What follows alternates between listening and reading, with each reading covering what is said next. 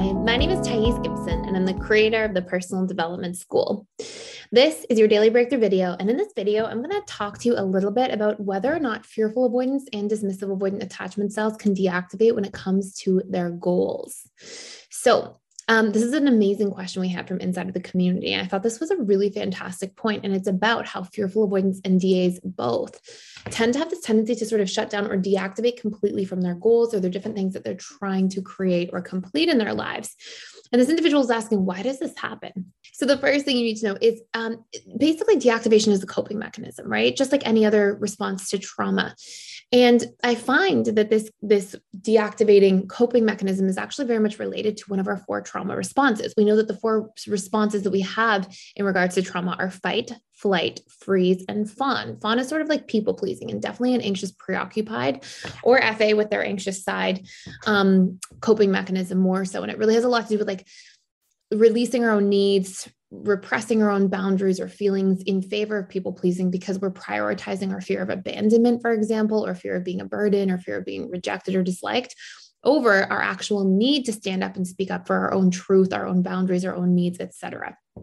Now, when it comes to the deactivating version of this, what I find most so is that fearful avoidants, when they feel really overwhelmed or when they feel uncomfortable or upset or frustrated, they may flee from a situation this is usually like an FA's last case scenario resort, and usually they fight back first.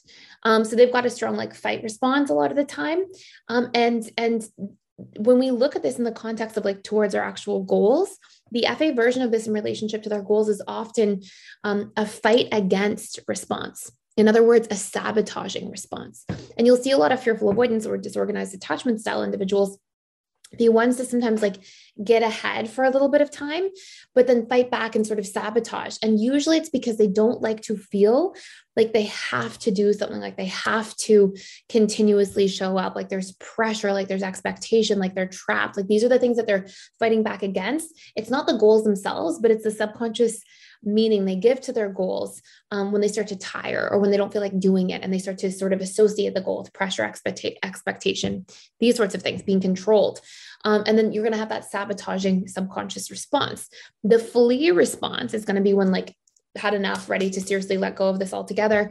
Um, and and that flight response can be like fleeing a job all of a sudden um, because you realize that you've hit this tipping point and your needs are not met. And rather than having the staying power and working on that which i'll do a separate video about because sometimes fearful winds will think that they can't communicate about their needs or express their needs. And so they'll lack staying power to work through hard situations, have the tough conversations sometimes, not because they're not capable of it, but because they get very limited modeling um, for tools for this, right? Usually they see chaos or a lack of communication in their household. Um, so, anyway, so you'll see these strong like flee and, and fight against responses. Um, in extreme cases, we can also see fearful ones when they feel super overwhelmed go into a freeze response. But all these things are deactivating strategies to a certain degree, right? If I flee, I'm kind of deactivating. If I fight against, these are like avoidant oriented behaviors as coping mechanisms rather than approach oriented behaviors as coping mechanisms. So you'll see these different dynamics in here. Dismissive avoidants, they tend to freeze or flee. Um, usually they will freeze for a little while.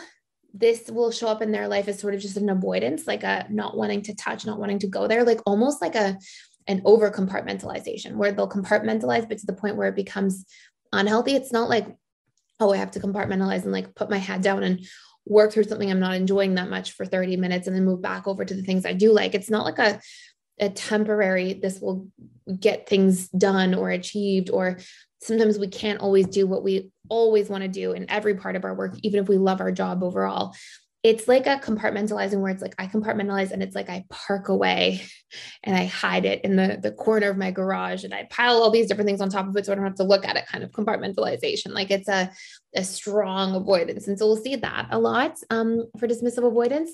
And then, of course, the flee response as well, but they're a lot less likely to fight back because they usually are a bit conflict averse at a deep subconscious level, um, unless it's very particular cases. But as a general rule, we won't see that.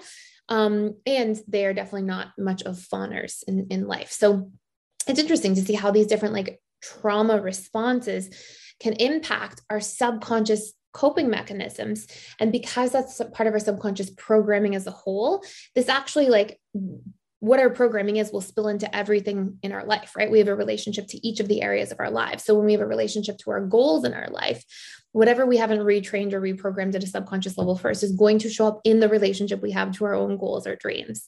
Um, so when we have trauma responses, these are a great call for nervous system regulation techniques.